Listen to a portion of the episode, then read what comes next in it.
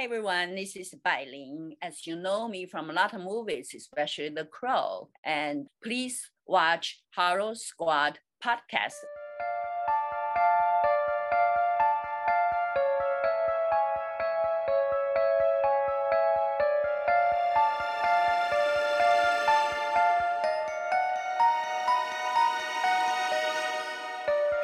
To the Horror Squad podcast, episode number 277. Tonight, we're talking about my birthday pick, House of a Thousand Corpses, Rob Zombie's film. I'm one of your co hosts, Todd. We have Joe and we have Steven. I take it we have an interview tonight, right, gentlemen?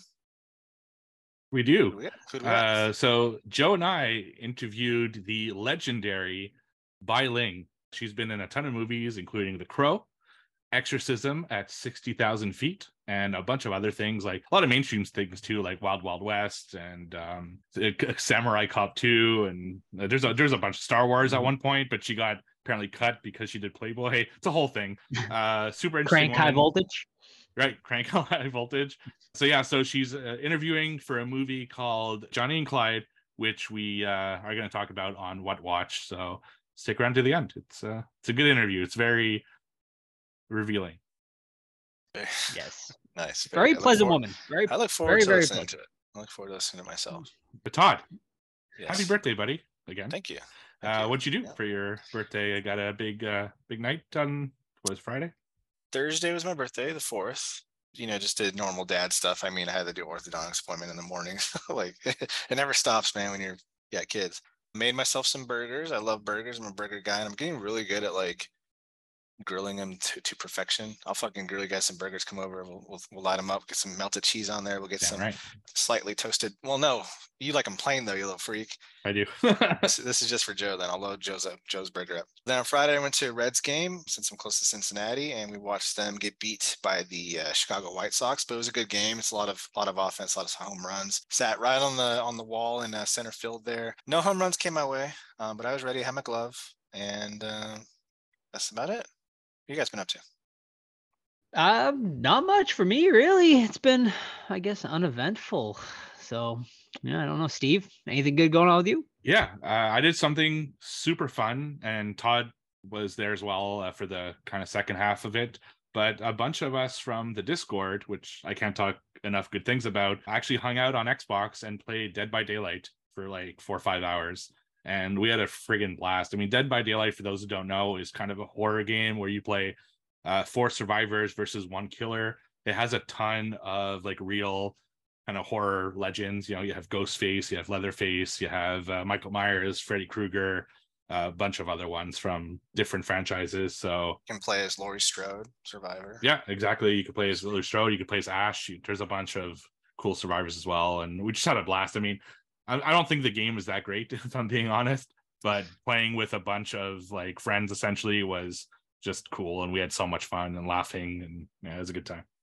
Yeah, I think that's about the fourth game night we've hosted, and um, usually it's Friday Thirteenth. We do some Halo. This is first Dead by Daylight, and I agree. The game is like actually not good. like I don't like it at all. But playing in the group though definitely saves it. So yeah, come to Discord. If you got Xbox, we'll play. If you got PC Game Pass, we'll play. Man, it's it's a really good time. Yeah, and speaking of the Discord, uh, just so everyone knows, our next movie night is going to be Saturday, uh, May 20th. So that's both uh, different than what we usually do because it's usually last Friday of the month. But I will be in Texas with uh, Joe. And uh, so we're doing on a Saturday, and we're going to be watching Pope's Exorcist, which is actually something we're going to review in two weeks. So uh, if you want to join, again, Discord, amazing group of people. And yeah, so let's get into it. How about uh, we start with a little bit of tea? Oh, you want the tea? I'm sorry. I'm sorry. We don't serve tea. Nope. Instead, you get a cup of Joe. And now here's Joe with the news. So, yeah, let's get into it. Here is your cup of Joe, a cup of hard Joe news for the week. Love it. File this one under Joe is absolutely coming because, ladies and gentlemen, they just announced Again? the Blair Witch Project is coming back, ladies and gentlemen. That is right. Lionsgate is developing a new installment in the Blair Witch Project franchise. Currently, not a lot of info out there. Uh, besides that, Oliver Park has been hired to direct the currently untitled Blair Witch sequel. Uh, you might know him from last year's The Offering. Uh, he's also done movies uh, Strange Events, Still, and A Night of Horror, Nightmare Radio. Uh, so, on particular note here, the production company attached is Haxan Films, which of course was the original originator of the original Blair Witch Project. Also, Dan Myrick and Eduardo Sanchez have been listed as producers. So it seems like we are going to get the original gang back together, which hasn't happened since the very first Blair Witch Project. So it seems like we are heading in the right direction and we are going to get a legitimate maybe sequel to the original with you know the originals. Obviously a lot of stuff with blair witch 2 book of shadows uh you know the uh, sanchez absolutely hates that movie uh really had nothing to do with it. So i'm excited. I think with him coming back and stuff like that i i think the franchise is going to be on the right track again so uh, what do you guys think about this yeah bring it on man i mean the blair witch from like what 2016ish pulled like 45 mil on a 5 mil budget. So like I don't know why we haven't had one for the song. So yeah. Yeah, if, if they have a good idea, then I'm definitely in. Uh, the Blair Witch lore is really cool, so I'm hoping that they can expand on it and uh, give us something kind of familiar but fresh at the same time. So um, I, I definitely watch it, and it's nice that they're actually advertising it as Blair Witch this time because last time it was a surprise. It was called The Forest, I think, or something like that right up Something until like release, that, the right? woods or some shit. Yeah. Yeah, yeah. And They, they they, swapped it. it was like a surprise uh, drop, kind of like they did with um Cloverfield, uh, one Uh, that they dropped the like out of, out of nowhere. Yeah. So Yeah. yeah, looking forward to it. Alrighty. Well, some sort of file this one under, I guess, a bit of bad news here for you Stranger Things fans, as we're already going to have to wait a little while for Stranger Things, the final season. Well, you have to wait even longer now because of the ongoing writer strike. Uh, it is putting a halt to a lot of productions right now. And the biggest one right now, obviously, being Stranger Things. They were set to begin filming pretty soon, actually, from my understanding. But now it is completely on hold. Uh, the Duffer Brothers wrote a statement on Twitter. They said, uh, Writing does not stop when filming ge- begins. While we're excited to start production with our amazing cast and crew, it is not possible during this strike. We hope a fair deal is reached soon so we can all get back to work. Until then, over and out. So, obviously uh you know just this weekend actually the mtv movie awards suffered a, a big thing where they were supposed to have a live show. They ended up pivoting to a uh, pre-taped show which i didn't watch. Drew barrymore actually was supposed to host. She ended up dropping out due to the writer's strike because they threatened to picket so yeah it's kind of a mess out there right now and i'm sure a lot more productions are going to suffer because of this. So hopefully you know we can they can strike a deal soon and yeah we'll see what happens all right. So next bit of news here is Evil Dead Rise. For those of you who are not able to see it in theaters, the movie just came out, what, two or three weeks ago? Well, as of this recording, you can already watch it at home. Uh, this is going to be like one of the quickest turnarounds I can remember in, po- you know, post COVID. Essentially, I mean, obviously during COVID, uh, the height of COVID, they were releasing movies same day as theaters and whatnot because no one was going to the theaters. And now here we are. I mean, it is hitting VOD. Like I said, right, it's already out right now and is going to hit 4K and Blu-ray uh, next month. So, I, what do you guys think? Do you think this is good for business? I actually think it's maybe a little too fast, if I'm being honest. I do like that it's fast. You know, like I don't want to wait three, four months before the VOD between theater because there's like this mid space where it's not playing anywhere. You just can't see it for a long time. But this is a little too quick. Like it just passed 100 million like a few days ago. I saw that article, and then all of a sudden it's already on VOD. Like try to at least get as much you know theater time as possible before and then put it out on VOD. So I am for quick releases. I just think this one it might be a little too quick if uh, you ask me because eventually people are going to get wise and start say, well, I'm not going to watch it in theater because it'll come out in like 3 4 weeks on VOD anyway. And I mean that that's a good way to go too, but if they're if you're looking at a money perspective, I don't see how this makes sense.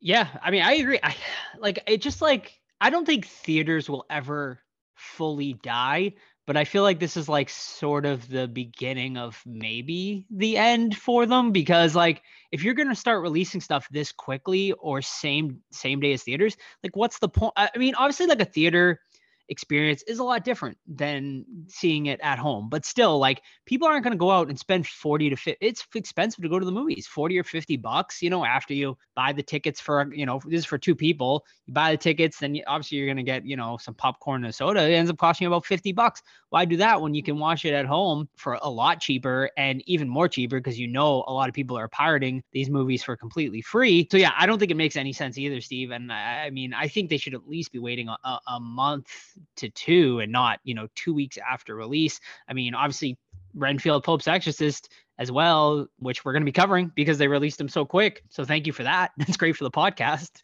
Maybe not so great for business, but I mean, obviously they think a lot of money is to be made at home. Obviously, people are staying home, not going to theaters. So I guess we'll see. I mean, you know, within the next maybe 20, 30 years, could we see maybe one theater within a 50 mile radius of your house because all the other ones are dead. I think it's quite possible. All right. Next big news here is Beetlejuice 2. Is it finally going to happen, folks? It really seems like it is going to. You know, it's been teased since, of course, the, the first movie came out, you know, almost 30 years ago or over 30 years ago now. But of course, Jenna Ortega very heavily rumored to be starring in this uh, alongside Michael Keaton, who has supposedly already signed on, and Tim Burton coming back to direct. Well, a very important piece has also said he is coming back as well as composer Danny Elfman has said he is definitely um, in talks and plans on composing Beetlejuice 2. So, I mean, what do you, I mean, what do you think? This is finally going to happen, right? I really don't care, honestly. like, it's been so long and I love Michael Keaton, but like, um, Jenna Ortega, she's fantastic, but let's like not oversaturate her. You know what I mean? Like they always do with every hot actor. And going back to the movie theater thing, like I will never pay 19.99 to fucking rent a movie. So um, yeah, fuck that. But uh, yeah, as for Beetlejuice, like I don't know. Like Steve said earlier about Blair Witch, if they have a great story, let's do it. But other than that, it's like it's a long. It's been a long time. You know, is is it gonna have the same magic? I, I highly doubt it. Yeah, you know what? I, usually I'd agree with you, Todd but seeing uh, Michael Keaton in the Batman suit, despite not liking Ezra Miller, made me excited for that movie because Michael Keaton is just like one of those really special actors.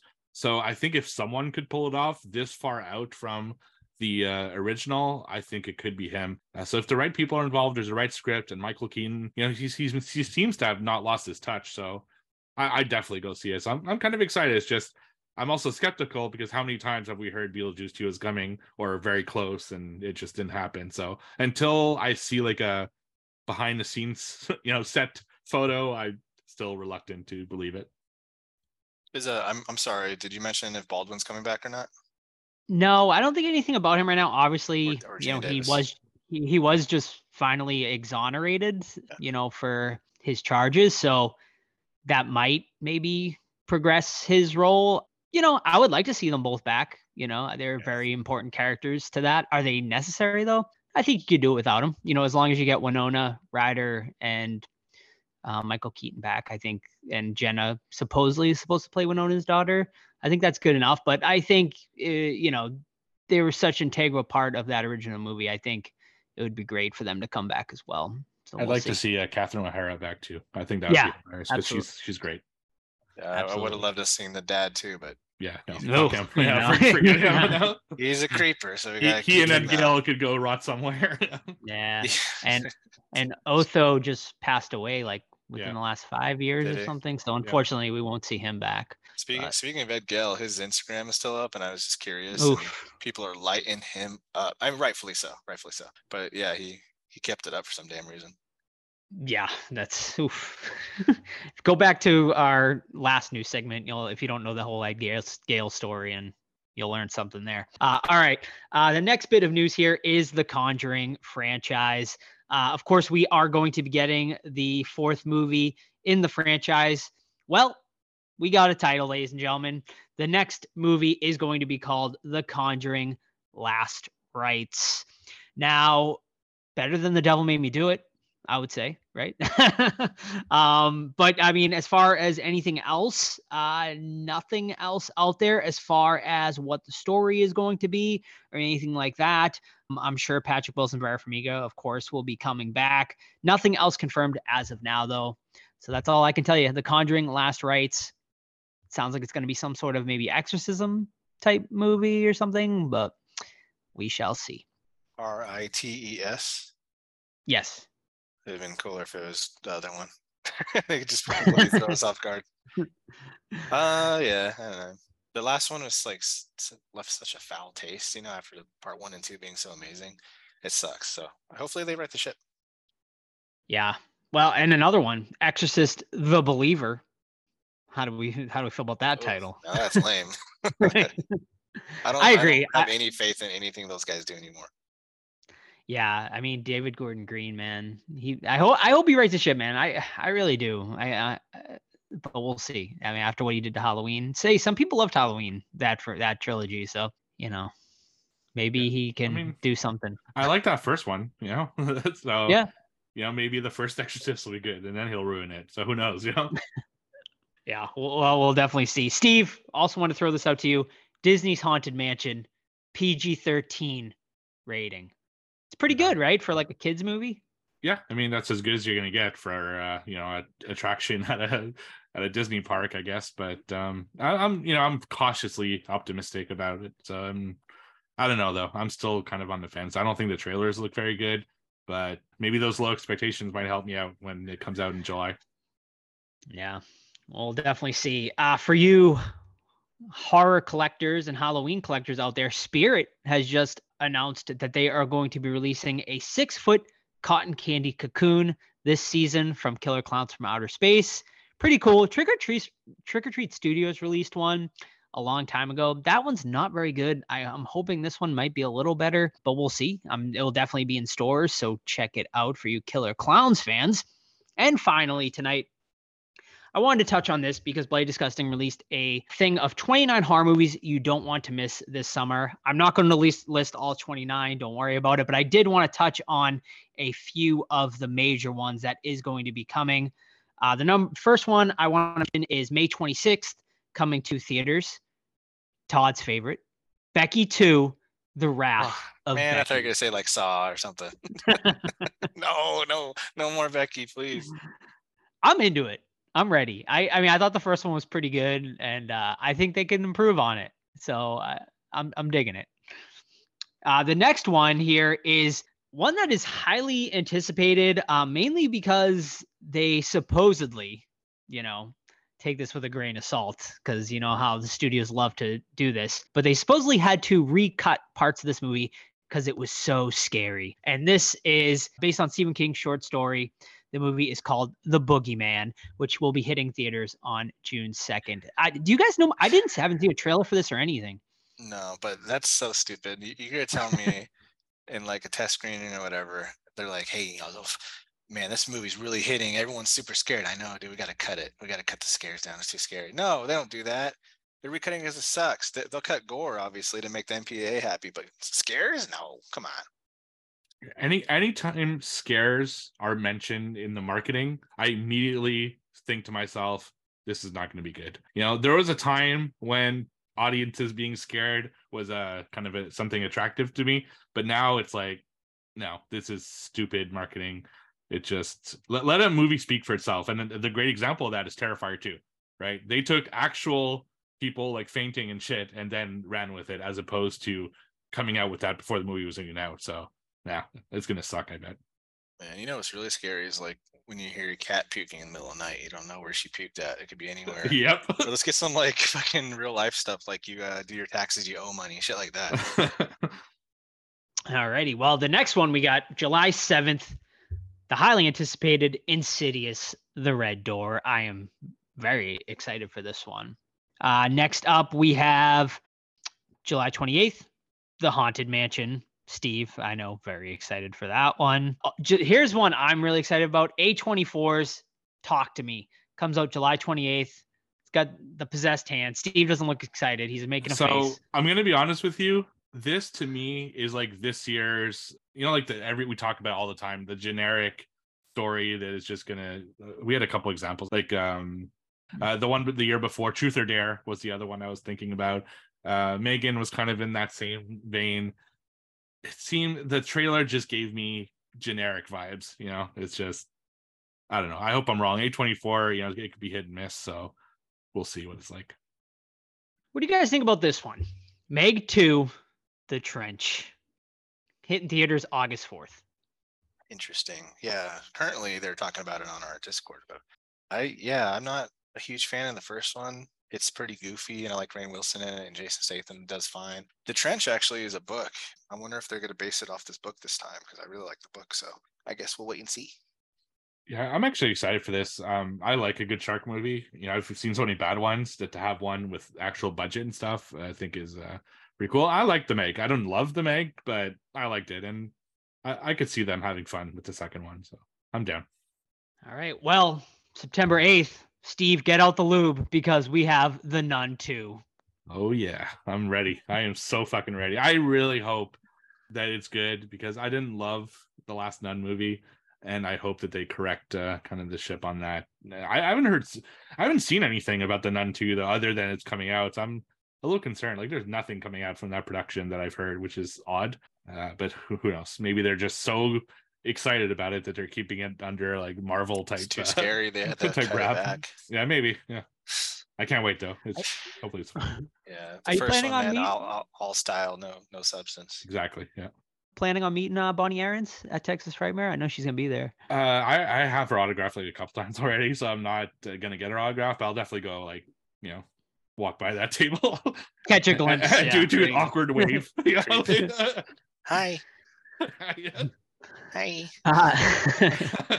Uh, uh, that's about that's it. So that's it for the summer, and then of course the fall is going to be loaded with, of course, Saw, The Exorcist, uh, amongst many others. I'm I can't even think of right now. So it's it's gonna even though right now we've been saying this year hasn't been great. There's a lot of great stuff still to come. So Yeah, Hopefully thi- this year picks up. This year needs to get better. Like this year is really bad so far. I mean, there's some good stuff. There's some really good stuff so far, but I can't wait for the second half of the year and hopefully get some of those heavy hitters in.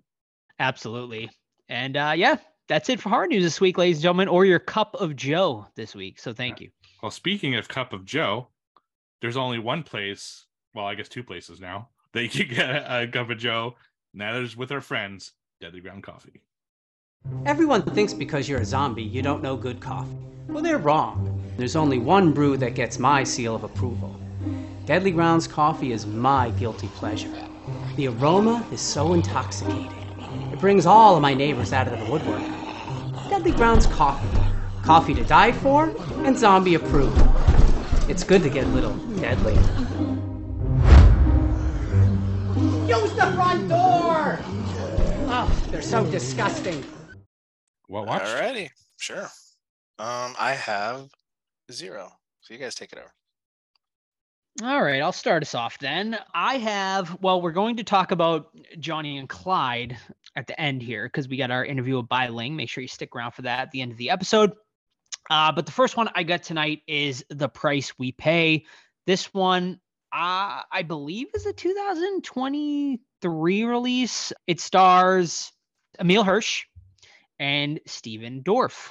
Uh, so this one is about, you know, they're kind of a ragtag group. They, uh, end up robbing a pawn shop. Um, the robbery sort of goes wrong. They end up having to take uh, a woman hostage. They get in her car. Uh, the car ends up breaking down. So they end up walking. They find a farmhouse and they've stumbled into the wrong farmhouse because it is a group of maniacs. You've heard this story before. You know, overall, it's it's not great but it gets a lot better at the end. Like it was like it was very generic. I actually was li- I liked how it started, you know, sort of the, you know, there was like some good action scenes with the robbery and stuff like that. And Stephen Dorff and Emile Hirsch, do, you know, they're pretty uh good acting wise here. But then man, like the middle is just like really just generic and the character like the psycho characters are just boring. They're not really all that interesting. But man, then the third act, it really picks up and the practical effects are really fucking good um, towards the end of the movie. So you know, it's not something I would recommend, but you could do a lot worse. and yeah, I mean, it's like a fine, maybe one time watch at best. Good like laundry movie to not something like to not pay attention to, but you see some cool shit, some cool kills towards the end. So yeah, I gave it a, a two and a half out of five over on Letterboxd. So my first one this week is one we talked about briefly last week. Joe had said that it was the talk of the town over in Salem at Salem Horror Fest. So I was really curious to check it out, and that is Saint Drogo, which is a 2023 film. This movie is about a gay couple, and one of them is having nightmares about his ex-boyfriend. So they decide to go to um, Provincetown, Cape Cod, for like a vacation, but off season.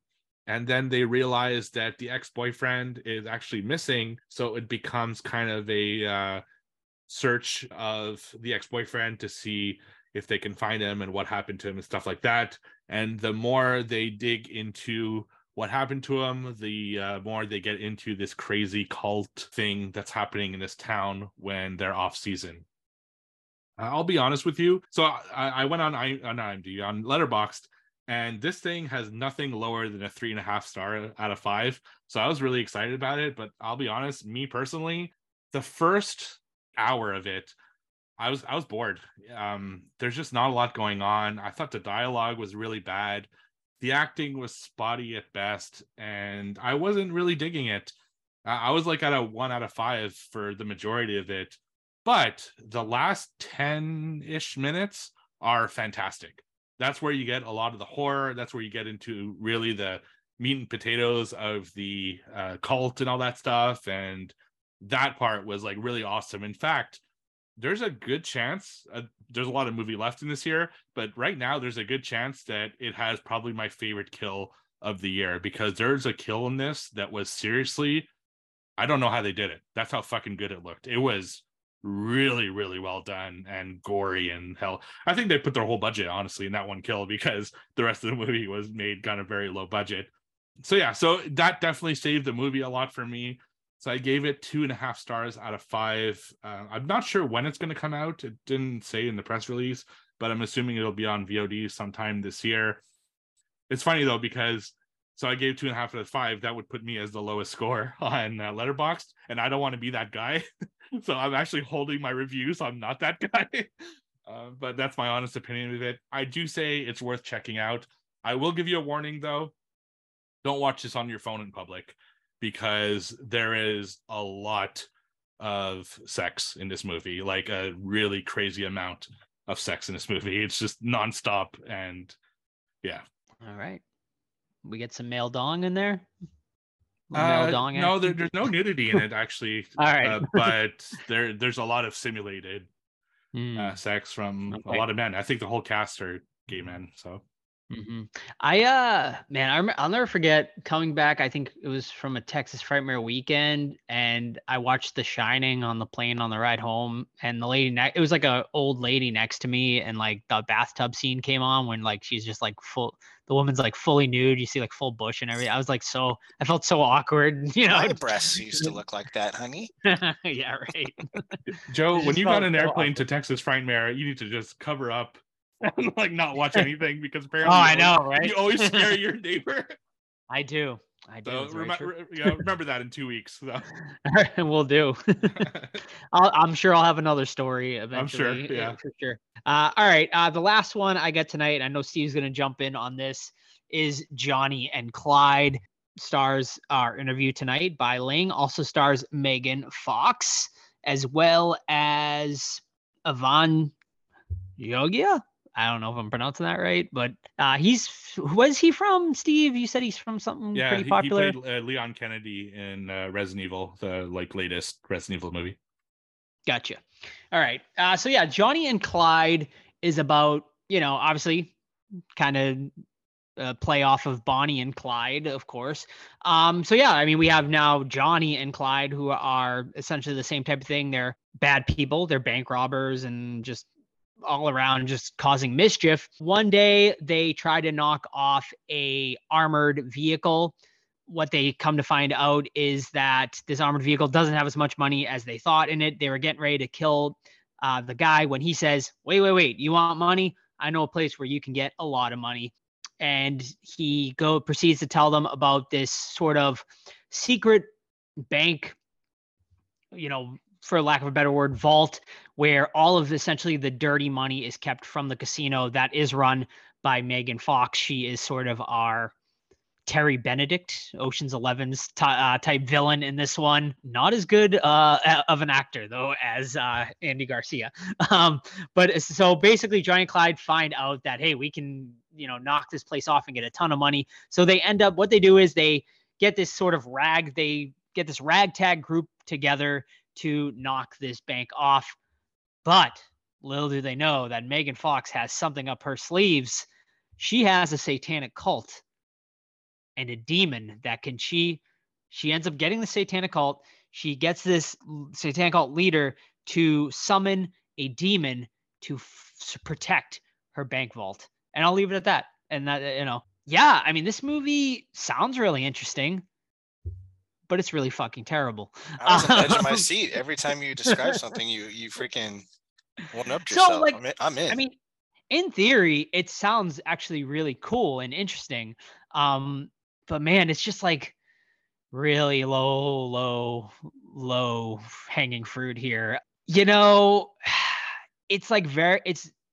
I blame a lot of it. I think on the director. Honestly, I, I think or and the writing, I guess. I mean, because I think like there's very capable actors here, you know, Megan Fox, and I think the honestly, I think the standout is uh, Johnny and Clyde. Like, I think they both give really good performances. Megan Fox performance not very good at all. Um, she is super wooden in this, very robotic. I think this is sort of just like a get the paycheck and and run type movie for her. Uh, so yeah, I mean it's it's frustrating because I do think there was potential for a good movie here but as it sits, it's just a complete fucking mess. Um, I think the demon Basqua, I believe is his name that they summon. He's really fucking cool looking, sort of like a Grim Reaper sort of skeleton thing, but he's just like really like underutilized and just pretty much out of place because like the majority of this movie is not a horror movie. Um, and he's really the only part of the movie that is horror, and we get him in the last like 10, 15 minutes. So this movie definitely has an identity crisis, um, for sure. You know, I gave it a one and a half out of five over on Letterboxd. I said it was basically the Wish version of the Suicide Squad, and I stand by it. you don't think this movie has an identity, uh, Joe? On IMDb, it's listed as an action, crime, drama, adventure, thriller, horror. so take that. uh, yeah, this movie doesn't fucking know what it wants to be. It's just like let's make a movie about anything we want to and just throw it in together and pump something out. Uh, I agree with a lot of, of what Joe said. It's it's so random. I mean, first of all, there's not one likable character in this, and that's a problem. If you're if you don't know who the hell you're rooting for, you're you're kind of watching a movie like I don't really care what happens, and they just their answer to everything to everything in this movie is I'll kill I'll kill the other character. It's just people dying the whole movie. Like everyone friggin' dies in this movie. Like it's just I'll kill this person, I'll kill that person, I'll kill that. It's just the weirdest thing. Like they don't keep characters for more than five minutes because they kill them off constantly. You know, it's it's the weirdest thing. Oh, I don't like the way you made my coffee. Dead. Oh, uh, you know, you looked at me wrong. Dead. It's just it's the weirdest fucking movie. There were some scenes that were cool. The horror elements were actually pretty cool. It was like someone said, "No, we need some horror in there to make sure that we have that as one of our genres." You know, so they just threw this whole thing in that made no sense whatsoever, but it did look kind of cool. Yeah, this movie's a mess. Um, I also gave it one and a half stars because there were some entertaining scenes that it's just super random. I mean, they're taking drugs, like 200 pills, you know, they just stuff in their mouth. They like snort cocaine like it's friggin', you know, like sugar. It's it's the weird like they'd be dead on site. It's just what a weird movie. Yeah, I don't know. I don't know who this was made for. 303 people on IMDb agreed with you guys. It's a 2.4 out of 10 on there. So that's, that's high, I think. yeah. yeah. Um, Good 2.1 on Letterboxd. So, so. All right. So my last one this week is a 2017 film that I watched over on Tubi. and it's called Toxic Tutu. I just saw the name and I'm like, I gotta watch this. I don't even know what it's about. It's a ridiculous name. I, I felt in a ri- ridiculous mood that day, and I decided, fuck it, I'll just check it out. But reading into it before I started watching it, I realized, okay, wait, this is about the guy who played uh, Toxie in The Toxic Avenger.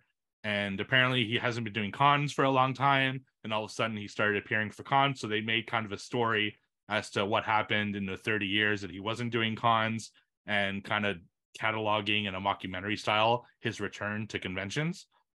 And that's basically what the film's about. Of course, it's a Troma film, you know, as so it's got a lot of Troma elements. I thought it would be interesting, especially that it starts off kind of a mockumentary. You see all the different cons he goes to, but this movie gets super fucking weird and complete nonsense. I don't even know what the hell I saw.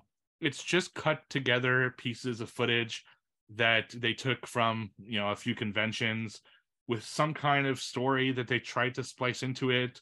The most random friggin' cameos you've ever seen. Like they just have these really random people show up just to come in. Jake the Snake Roberts. There's a I don't even remember who they are because I was like just so out of it. Uh, I didn't enjoy this at all, and I, I like Troma stuff, but this was just way too fucking weird for my taste. It just didn't come off good at all, and uh, I gave it half star. I just it was too weird. There, there's just a limit to my weirdness, and this wasn't There's good. a limit to your weirdness. Got yeah, it. that's right. it is is is there any part of the film that is truth like does it start as a documentary like um ah what's the one about troll 2 that's excellent where that's about that you know fable I- production is it kind of like that I think the idea came that he just wasn't doing cons, Mhm. um, probably just because he wasn't interested, and then he saw that you know there's money into it, so that's probably what he did. Um, and then they kind of brought the tutu into it, which is the original tutu he was wearing in the original Toxic Avenger.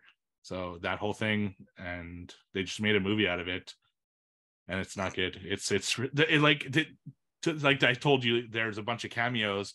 The way they t- tried to shoehorn in the, those cameos into the story was just a, like you go into you have to go into a wrestling ring to make sure that they can get DDT'd by Jake the Snake. But why? You know, just why not? Right? They're just happened to be there at that convention. I think they just took people who were at that con doing signings and just kind of like, hey, you want to be, you know, two minute cameo in my movie? And they're like, sure. interesting It's Lloyd Kaufman right now, right? I would like fuck, fuck yeah, I would. So Yeah. oh lloyd kaufman directed this I, did, I Oh, don't know if he directed it, but uh, probably. No, he didn't direct it. Joe Nardelli Nardelli did, but this was he was all all over it. He was in the movie. It's Toxie, of course, right? So all right Yeah. cool not recommended. Just watch Toxic Avenger again. all right i think it's time for trivia yeah, let's do it. All right. Quarter number two is as follows myself, Todd, and leave with 17. Joe in second place with 12. Steve third, nine. This is game like number six or seven. Who would like to lead off today? I'll lead us off. I I have a theme tonight, Oh, but I is won't it, tell uh, you. I'll- it's, it's probably Rob Zombie. So. It is. It is. yeah, shocker. All right. So we have Rob like seven movies to pick from. Let's go. Right. Okay. So, question number one: What hobby does Michael develop in the Crochet- sanitarium? Um, paper mache. Yeah. Yeah, that's it. I I'll- I'll give it to yeah, you. That's that's right. I was. What- I was is it? saying. What would you call it? I said I put he he learns to make masks. Oh, well, paper mache paper good. mache. Uh, yeah, I- I- I yeah, agree out of with that. paper, out of paper mache. So I, yeah, I I give it to you. and Danny Trejo did not deserve to die in that movie. He's a man with a heart of gold in that film. hmm Bastard, And he- Michael. It, it was an important scene though. I know, I guess. Mikey, I was good to you, Mikey. Makes me cry every time. All right. I also have a theme tonight, if you can Ooh. guess what it is. It's also Rob Zombie, really. yeah, yeah, right. All right. Captain Spaulding's Murder Ride. There are four serial killers named in the murder ride. I want them in order. In order. Okay. Yes. Uh, Albert Fish. Okay. Ed Gein. Incorrect. Shit. I, I want another try after if uh Okay, uh, Albert Fish. Yep. And then, uh, I know the last one is Doctor Satan. Well, don't say it. And I'm gonna. I, I know who the two are. So and then I, I Ed think you guys are gonna miss a key I- person here. That is, but I'm not gonna give any more of that. Go, Steve. okay. So getting to go or yeah. Yeah, go. Jody, Okay. So Yeah, okay. Albert Fish, I can see Lizzie Borden, Ed Gein, and then Doctor Satan. Correct. Yeah. Nice. Yeah. Uh, Lizzie Borden's only said by Jerry, Yeah. not uh, Captain Spaulding. I, ju- I, I I just didn't remember the order. All right. You know what time it is. It's your Mm. favorite time of the week. Mm, yeah. That's right. So Sex guess and the- nudity, baby. That's right. Guess the movie based off the IMDb parental guide. And guess what? Oh. No theme tonight. Because I, Oh. I knew you guys would probably go with Rob Zombie, so I didn't want to do the same thing. All right. little bonus this time. Two sex and nudity ones because I couldn't Oh, decide which double of the two I wanted to do. Love it. Okay. sex and nudity. It is implied that a man hid cameras in a woman's bathroom. Also, a woman says to her boss, You banged Susan in the warehouse. Hmm. Happens. hmm Uh, violence and gore. A man's head is shredded by a lawnmower of sorts. You see sor- uh, some sort of chunky blood splat onto his face, and a chunk of his head shoot out the end. Well, that's cool. Oh, you want to guess or you want to risk it? No, I mean, Okay. I, I I I can picture this the scene. I just can't think of the movie right now. This, this one made me laugh, so I put it in. Profanity.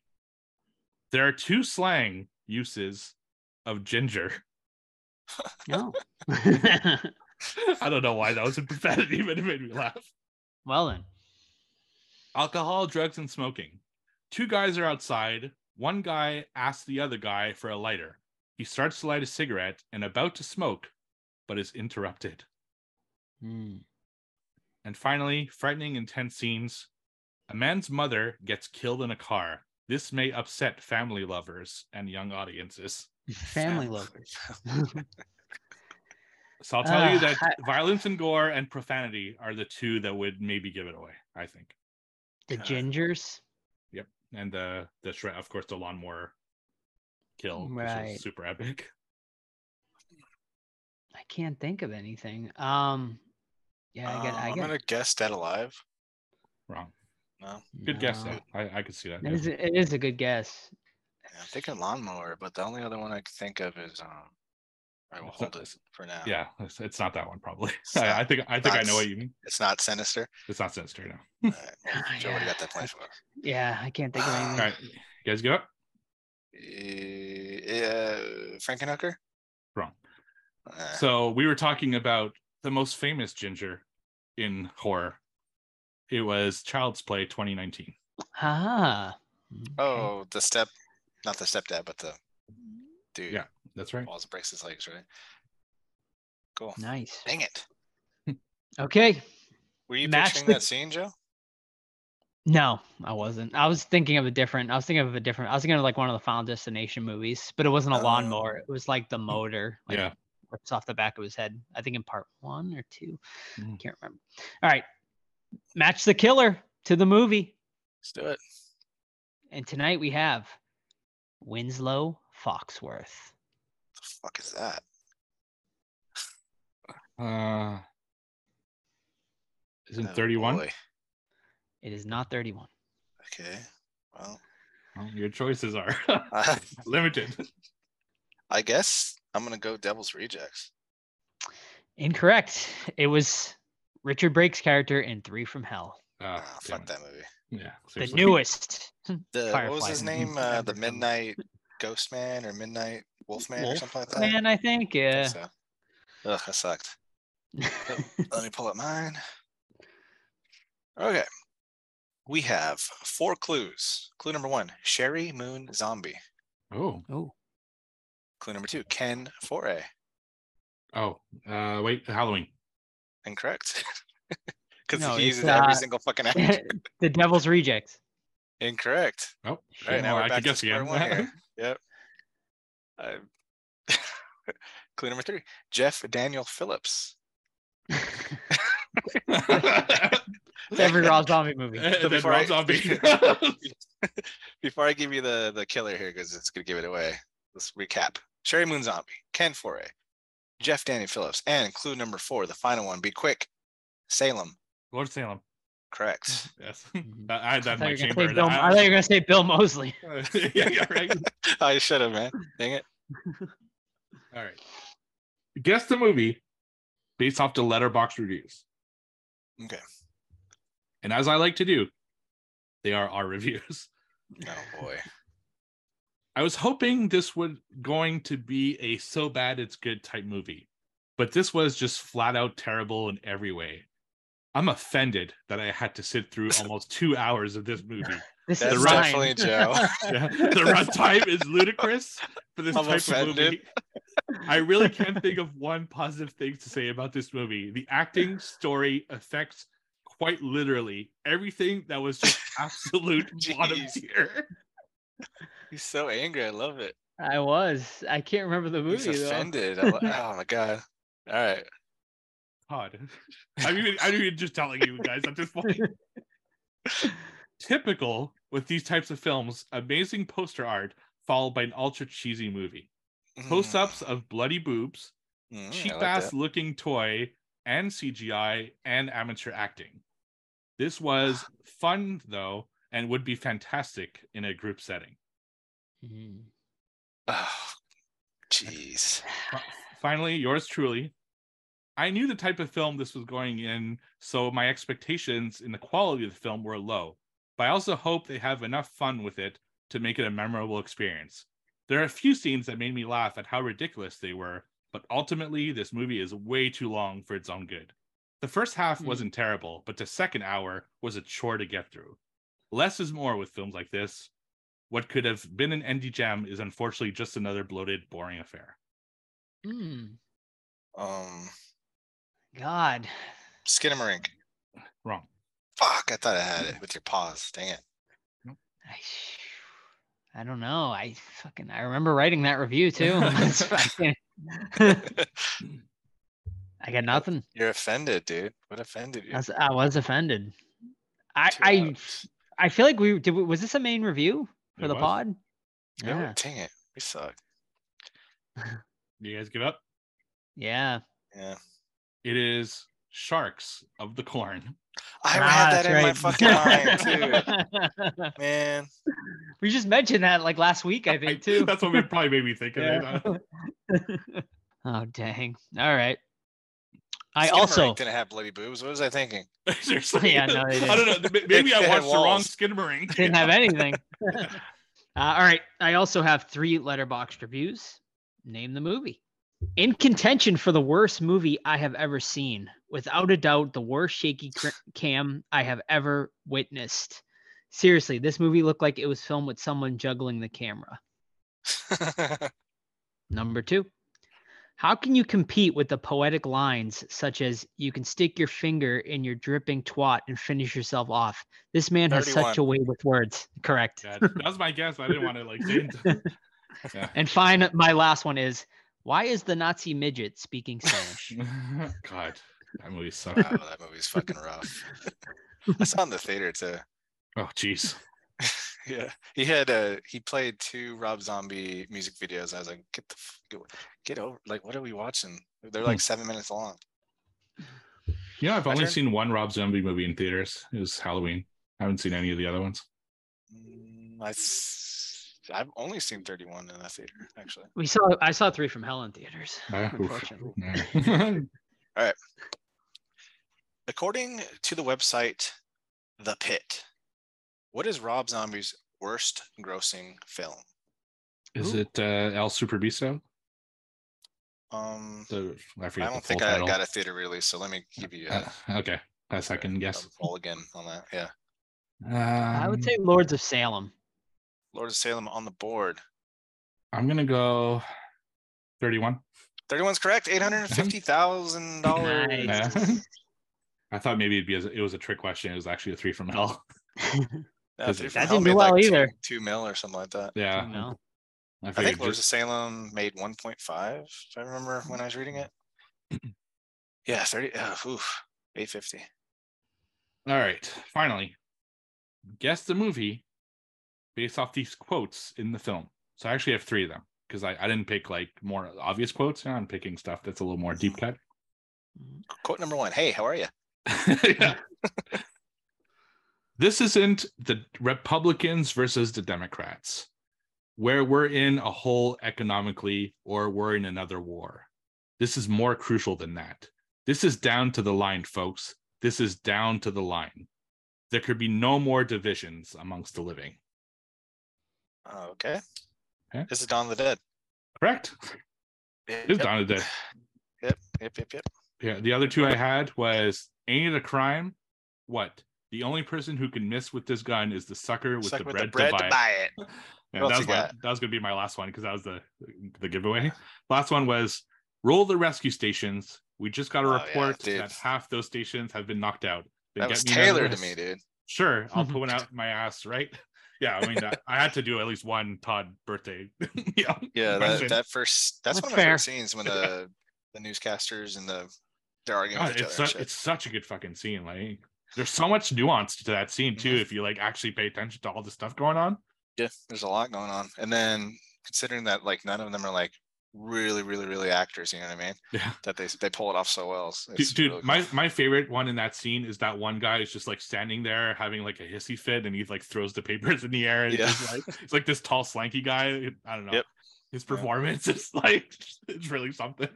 Yeah, and Fran breaks um calls Steven the wrong name. Yeah, and they kept right. it in. And I'm like, wow. In the opening scene. Yeah, yeah, of course. And then George A. Romero, of course, appears and Yep, And his wife. His wife. Yeah. Yeah, then it's it's a great You know uh, what? We're gonna cover Dawn of the Dead tonight, actually. Uh Yeah, from yeah. memory, al- uh, memory alone. again because we've done it. I know. Yeah. I want yeah, fucking great movie. Uh all right, so that is Steve and I tied at three piece tonight. Joe with a goose egg. Uh, which brings me in lead 20. Steve and Joe tied in second place with 12 for quarter. El numero dos. Man, making my comeback. I was like five behind two weeks ago. Yeah. you guys ready? Joe's ready, I guess. Yeah, he's so Um, ready. All right, House of a Thousand Corpses, directed by Mr. Rob Zombie from 2003. You'll never get out alive. Two teenage couples traveling across the backwoods of Texas searching for urban legends of serial killers end up as prisoners of a bizarre and sadistic backwater family of serial killers. Starring Sid Haig, Bill Moseley, Sharon Moon Zombie, Karen Black, and so on. Also, young Chris Hardwick for the Talking Dead fans out there, a young Rainn Wilson for the Office fans out there as well. Uh, yeah, so this movie um, follows four characters, two men, two girls, as they're traveling across their young college age, things like that. Traveling across the country set in the 1970s on Halloween Eve.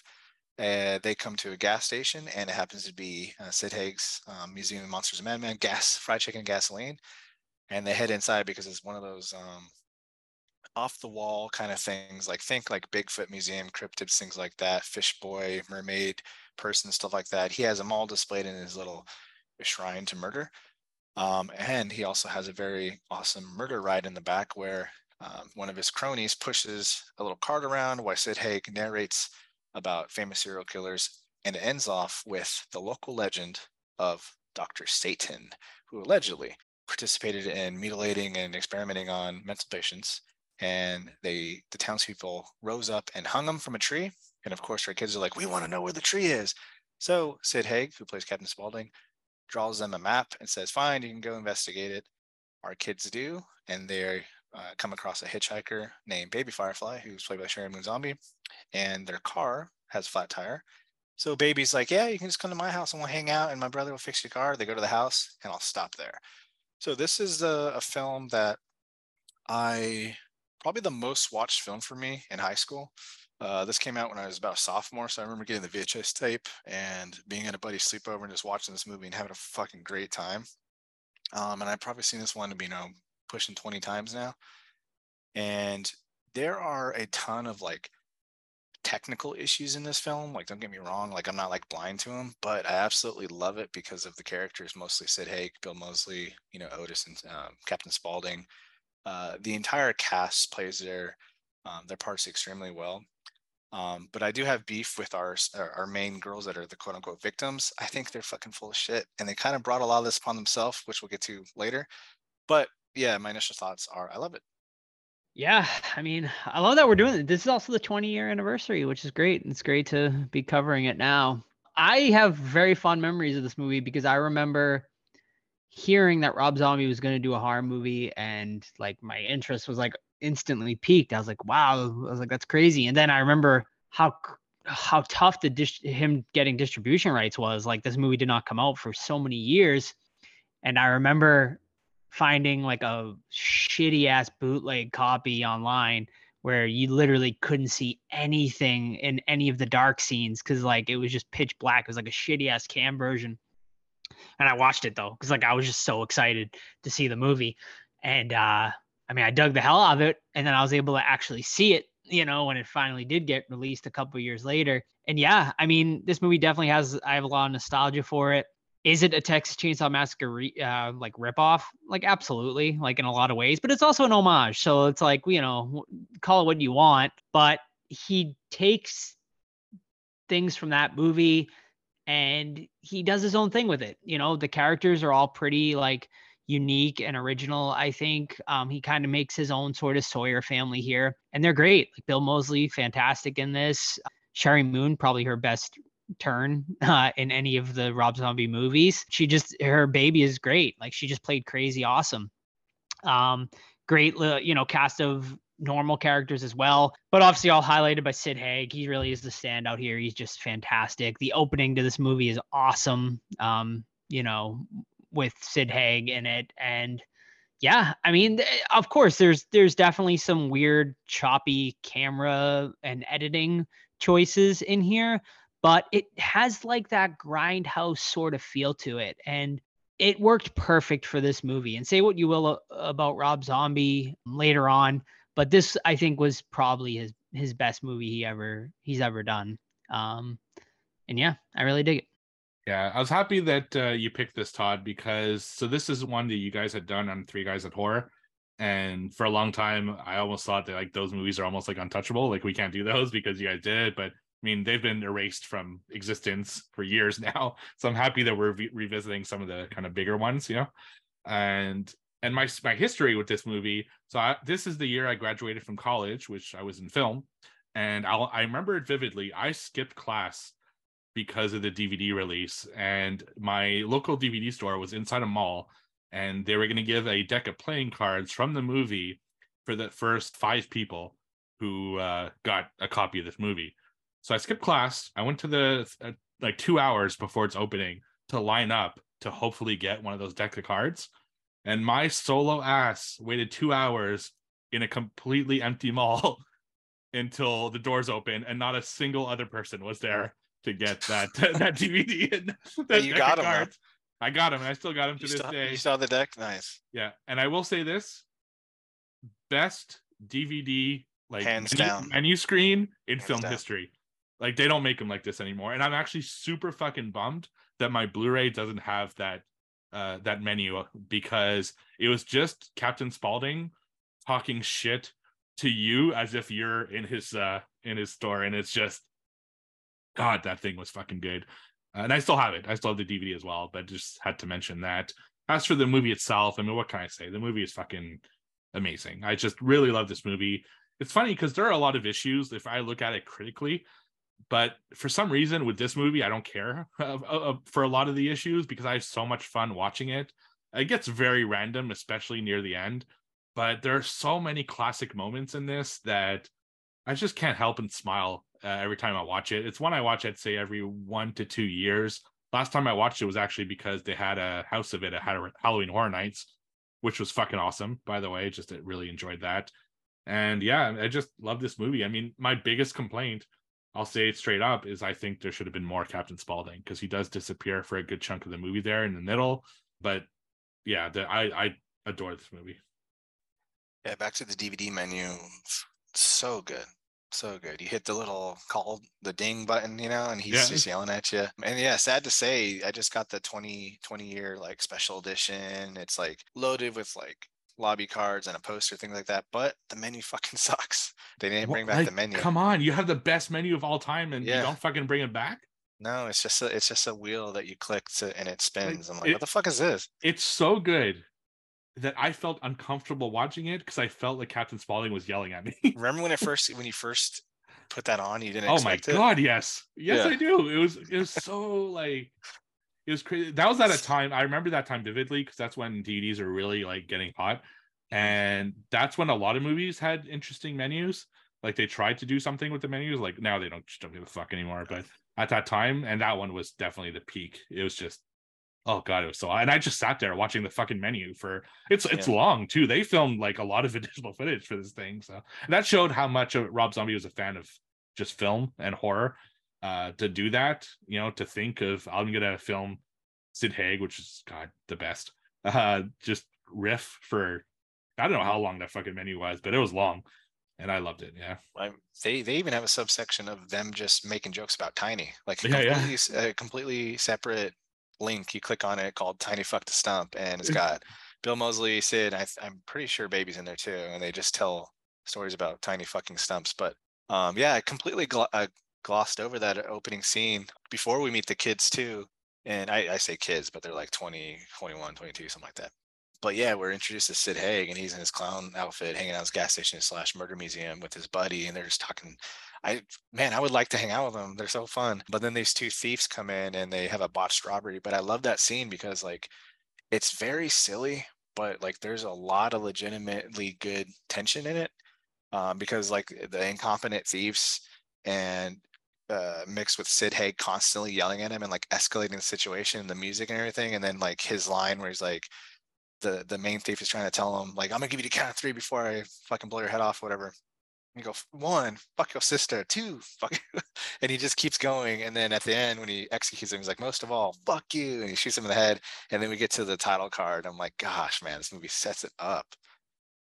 How how dedicated is Captain Spaulding to always like go there and make up and like r- run this store like full ass clown outfit and shit? It's for probably like how many people actually go to this gas station?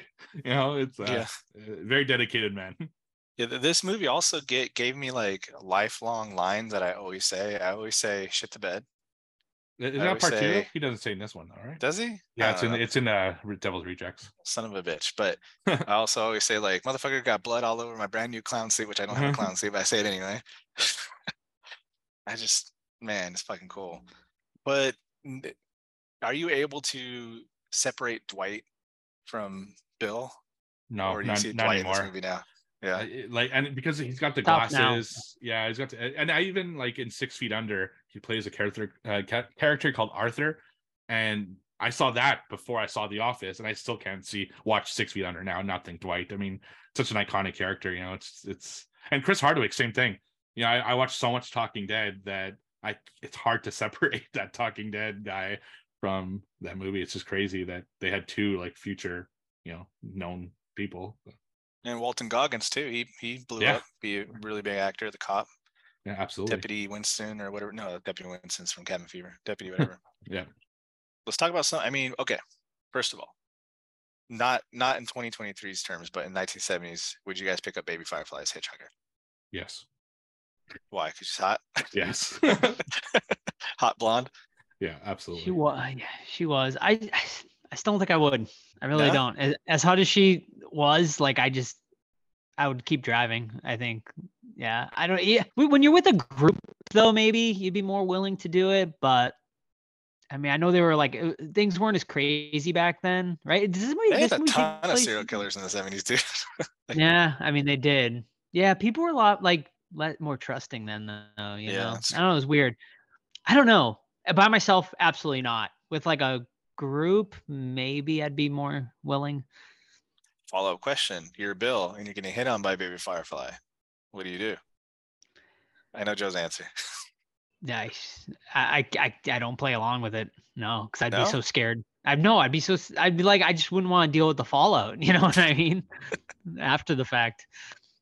All right, so I here here's where I have beef with our characters, and I think obviously I think we all agree where the movie shines is with Captain Spaulding and Baby and all them. But my issues with the group of characters, like they couldn't be more annoying. Besides Bill, like Jerry's a fucking annoying little prick. Mary's a prick. I forget the other girl's name. She's a prick. But like if you look at it at like not a movie, right? They're driving.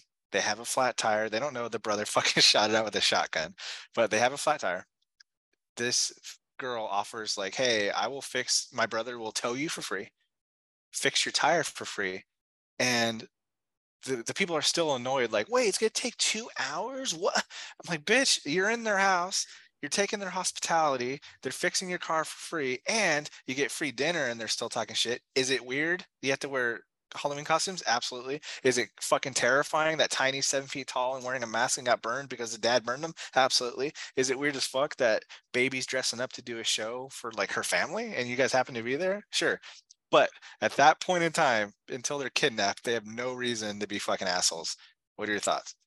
I think I, I yeah, I mean, they're definitely being like very out about it, but I don't blame them for sort of being that way because it those people are fucking shady, man. Like they're shitty as fuck. I'd want to get out of there too, like as fast as humanly possible. So I could, I could, I get their frustration, obviously. And they're also young, right? So like obviously they're gonna be more like kind of like dickish. Um, would I have acted that way? No, but I, I get it for these characters. I think they're assholes. they they kind of deserve what they got. Uh, you know, yeah, that they're really mean in in a lot of ways to the people who are kind of you know you you know you don't know for sure that they're going to be bad people right they could just be an off family um it's not until really otis comes in that it gets bad so yeah i think they're total total dicks and didn't have Yeah. the manners you know? Plus, Karen Black is like extremely nice to them. I'm and Yeah. she's showing her tits to Jerry, and he's all into it. Hmm. Um, but then like they insult them, like making fun of their, you know, at this point, you know, you guys step back, like we know they're killers, but they're making fun of their culture and things like that. So, and then, come on, man, baby's doing a show, and she sits on the boyfriend's lap, and you push her off and call her a fucking whore in her house and threaten to, uh, come on, man, fucking Mary, Look, Spaulding even gave them like free fried chicken like on the house complimentary fried chicken, yeah, like goddamn he Did- just gave you this big show you know in this tiny little place and you treat him like shit like come on it's fucking ridiculous, man. Mhm. So this was all like, do you think Spaulding like called and tipped them off, right? I would assume, right? This was all like a a They didn't have- setup. They didn't have like enough fun, one dude. Once they were there, he was like, "Hey, baby, go like pretend Yeah, to abs- hitchhike," absolutely sort of thing. yeah, yeah. this is all yeah it's a whole setup I Sid Sid seemed to genuinely like Bill though. Like I got that vibe that he really did like him. Like there was a good chemistry there. yeah but, But I, don't mean, think it obviously at the end of the day, no, I know, but obviously at the end of the day, he gave him okay. Would because you know they went out of their way to find the the um the tree, right? So do you think if they didn't ask to see the legend or hear more about the legend, that Sid wouldn't have sent them along their to their death? It's a Do good think- do you think- question. do you think they triggered their own fate by asking about Dr. Satan? I don't know. I mean, maybe, right? But I don't know. I think either way, I think that was an easier way to get to where they to the final, you know, sort of thing. But had they not, I think still baby would have still hitchhiked, you know, down the road somewhere else, you know. yeah the question is like if they had they gone into not gone into the museum and all that stuff like is that Oh. something you know is that something No, yeah, yeah. I I, regardless I think if I think no, yeah, I think had they not had they just kept driving, not going to the murder museum, they'd still be alive. but, but maybe not right because it is october 30th and maybe this is like their tradition for matt night to do all those like culty crazy things that they do you know near the end of the film so maybe it regardless of the fact you know if they happened to be going in that direction maybe would have been there and it would have still played out the same way as it does in the film Mhm.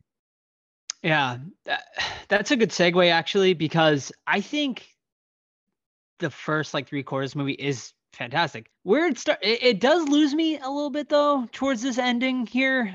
You know, it gets a little confusing. Like, why are they in rabbit costumes? You know, So where can- exactly? so they can say run rabbit run. Right. Well, yeah, it's exactly the reason, right? You know, why like what is happening here? Like where the fuck do they take them? Like what the fuck is going on in this underground lair? The Like, where are they? Is this- Is this like hell? Like is it like a form of hell that's down there? Like how do they how do they know about it? First of all, and like are they taking care of Dr. Satan? Like are they feeding Yeah. these people? Like are like like what's going on down there? Like what and like is it how close to the how close is it to the house? Is it like under the house and there's there like a underground layer that takes it? I have a lot of questions here. And it- it, honestly, not much, not really any answers either. so you'll have to listen to like the audio commentary which I don't know if you want to do, but it's excellent. But originally, um, Grandpa in Hugo that does his famous fucking comedy routine before baby the opening act for baby's dance which is fucking full of iconic lines. Um, he was supposed to originally be dr satan. So and then the whole skunk ape thing where we have flashbacks that was also part of part of the plot too which if it like yeah this movie's confusing as fuck if you just like what are they talking about? Like the dumb the skunk ape had relations with my wife but no. I take it as um they're part of the family too and dr satan like the legend everything that sid haig told uh, Bill is 100% fact. Like he experimented on people, mental patients. That's why they they're kind of zombied out because they're mental patients and they're not they don't have all their faculties. So I think they're he experiments on them and they have this like underground temple because when he goes into his fucking operating room, it's like a church. Like so, I figure it's just part on the on their land. And they've just been getting away with it for years. Yeah, the movie gets into a pretty weird spot. I don't know if it was really needed to go into the kind of paranormal uh, side of things. I thought they were doing a pretty good job without it. Uh, just having the Firefly family being fucking crazy, you know, doing Fish Boy, of course, with uh, with Bill, and doing um, you know everything they're doing to the cheerleaders, and wearing the fucking dad skin, you know, coming down, which kind of all brings back to the the serial killers that they had talked about, you know, at the beginning of the film in the on the ride. Uh, I thought all that was great. I was I agree that the paranormal stuff kind of gets a little ridiculous. You know, they're like zombies at some point when they're in the uh in the coffin, and it's just the whole Doctor Satan thing is kind of a little ridiculous. The you know the the priest costume that he has, although it looks cool, it just it doesn't make a lot of sense. But uh I still enjoyed it because it's iconic looking. Yeah. Yeah. See, I didn't take those those creatures as zombies. I took them as just people that were mutilated and then now they don't know anything, so they fucking I don't know, do their thing down there. Doc, but um Doctor Satan's definitely supernatural though. He don't look like no fucking human. No, he's he he's in part two if you go with that. So in like a hospital bed. I guess like he just it, well in the first one he don't look fucking well, he's human, wearing like a, know, a yeah, I get it. No, yeah. I know what you're gonna say. I'm just trying to defend it. But uh, the, prof- the, professor too, like, has like entirety. His entire body's like an open wound, and he's like mm-hmm. spitting out fucking, I don't know, tapioca pudding. That's supposed like, to be like, a, like he looks like Bane, sort of. Yeah, kind of. yeah. And then he, he, that's pretty lackluster. That's probably a, a letdown for me. Is like he's chasing her, and then he like hits one beam, and the whole fucking thing collapses on him, and he's dead. I'm like, really? Like he was cool again. Yeah, absolutely. Um, a, a, couple notes I took uh, going back to the gas station beginnings. Goddamn, that gas station was amazing. First of all, the decoration there is fantastic. The ride is really cool as well. Something that you know was cool is we got two of the most iconic clowns ever in the same shot. You know, you have of course Captain Spaulding, but you also have the actor who played Twisty in American Horror Story. So then there's a shot of them like in the same frame when they kill the two people uh, that robbed the place. So I thought that was cool without you know knowing. Uh, it's also interesting that they're watching the monsters, knowing where Rob Zombie would eventually uh, get to and stuff like that. Um, but I do want to talk about just. I know we're going back, but the attraction and the gas station uh, is that something like horror fans would be fucking flocking to this place if they knew about it? Uh, is that something that would interest you guys? I'm assuming yes, but absolutely, hell yeah, definitely. Didn't they didn't they sort of like recreate it for Halloween Horror Nights, Steve? Yeah, yeah, that's basically what they did. Uh, it was really cool too. You start like you know the outside was actually done like the gas station, and you walk in and you got Captain Spaulding, and you know kind of inviting you into the attraction, awesome. and it goes into the it goes into the like the actual ride, then it goes down into the Firefly house, and then it goes into Doctor Satan's lair. So very cool. That's awesome experience. Yeah super cool. I also want to highlight the one scene because like Rob Zombie does do a really good job at times with his use of like music in movies and stuff. And that one scene when the fucking barn doors open when they break in and they see the cheerleaders and it just goes into that sort of uh I don't even know it's like a country type song. It just works so well the there. It's it's just like so it's so disturbing but like at the same time like i don't know it's weird. It's it just works so fucking well and then just like just like that long fade out shot you know right before he he kills the cop uh, it was great. I think i mean it's just it's really great filmmaking and it's like what happened to that rob zombie like later on in his career you know? The studio system i think. I, yeah. I, Yeah, it's like he needs um, someone to tell him no. that too. That that's a big one. I think he needs a filter to just tell him like, no. This Did anyone tell him no in this movie though? Like I feel like Yeah, this Universal was all did. him. Yeah, exactly. Okay, they gave- did, gave- okay. they gave him a ton of fucking problems. He he hates movie. this movie because of that, Yeah. right? He- Okay. so- Well, it's probably his best. Which Yeah. I guess Yeah, he does I- need that. Yeah. Yeah, I like when the cops show up though, and like you feel for them, like oh they're fucked because like they split up. Like the the competent officer goes inside with Karen Black, and she can tell she's she you know she has a gun and everything. And the stupid ass deputy starts screaming on the radio to tip him off. Yeah, when she blows his fucking head off in the room and then executes the cop. Like, all right, you're the you're the cop. You're at gunpoint. Do you give up your firearm? What do you guys think? To fucking Otis. No. like yeah. Yeah. no. No. Just Not after for what you sure, see in the barn. Yeah. Yeah. Yeah, and you already No, heard yeah. the gunshot from inside, so you know Exactly, something's because they, they also killed the dad, like right Mhm. there. Yeah. So Mhm. yeah, no, just no- Why? Why do you think they changed Otis so much from the first movie to the second movie? Because in the first movie he's so like pale and sort of looks not human, but in the second movie they really changed him up. Like, What- what, what is did Zombie talk about that at all? What what is it called when you're got the white pigmentation in your skin? He's like Alb- albino. albino. there, there it is. Yeah. That that was Mhm. intentional, I believe, too. In, in Yeah, it was creepy. And then they change. Then he has a completely different look in the second movie. It just know. it's for continuity wise, it just was weird to me. Yeah, that's why. Like, I I don't I don't really know, Joe. Like, I think a lot of people think Rejects is like the better film, but I don't agree. I prefer Corpses, and I haven't seen Rejects. In, See, I, I actually think Rejects is the better film, but I prefer House of a Thousand Corpses, if that makes sense. You know? it does. Uh, yeah, better better made. You mean? Yeah, than a bit Rejects? better Yeah, yeah. made and more polished. Uh, I agree. but I prefer to watch House of a Thousand Corpses, as messy as it is. Um, just another note I took, which I I have to mention before I want to really talk about something. Uh, the shirt that Captain Spaulding's wearing when the cops show up. Uh, if I want to listen to an asshole at fart, that's a great fucking shirt. I love that. Doesn't say like pigs are good on the front or something? yeah, yeah. yeah. uh, and the last thing that we glossed over, and I don't think we should, is that entire show that they put on uh, for you know the the people. God, Grandpa is so goddamn funny in that show.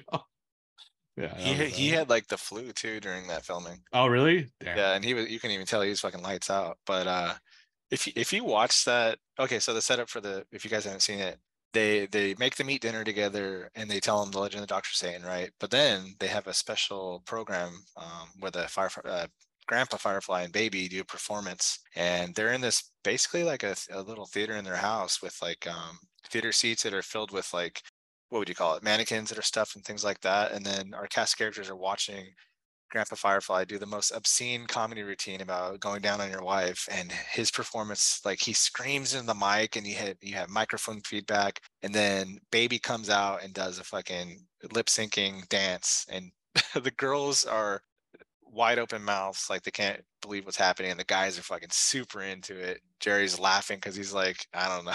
How would you guys react if you're in that? Like everything up to this point is crazy. What do you what do you even do? Like how do you get out of this I don't know. It's kind of like terrifying, right? Like I'd be like, man, we're in trouble, but there's literally nothing you can do about it because like they literally have your car. There's no way of getting out. So I think you just gotta kind of roll with the punches and hope you don't get murdered. And if you do, it becomes fight or fly at that yeah, so point. don't but- insult them. right, exactly. Yeah, you try to be as Harry? nice as humanly possible. Yeah. Yeah, exactly. Try to join him. Like, Yeah. try, to try to get you on their level. Yeah, Right. Yeah, get up and do stand up next. right. Like Tag me in. uh, that's kind of what happens in American Gothic, right? One of them kind of integrates with the family. That's that's what Mm. they should have done. They should have tried to integrate it with this family, and Motel Hell too. They do that. that's Mm. right. So one thing I had in the notes too is like I when when they're leaving in the car. Okay, first of all, why go through all the trouble of fixing the fucking car if they're just gonna murder them anyway? And right. and then beat the shit out of the car. But what I what I find very funny is that Otis and and Tiny are out on scarecrows.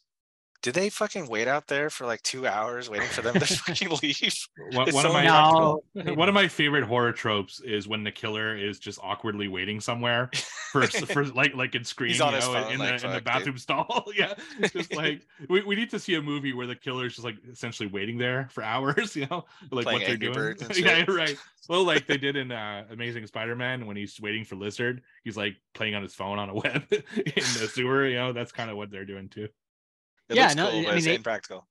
Right. Well, I mean, they they get off on the thrill, the thrill of the chase, just like That's how true. they point. they released them with the with the rabbits, you know, sort of costume, and baby went along and chased after them. They that's that's they like it. They like the thrill. It's it gets them off. So that's I think that's why they fix the car so they can be like, oh, well, they think they're gonna get away, but they're really not, you know. So it all makes it it makes sense for this family. They're fucked up. They like that shit. That makes sense.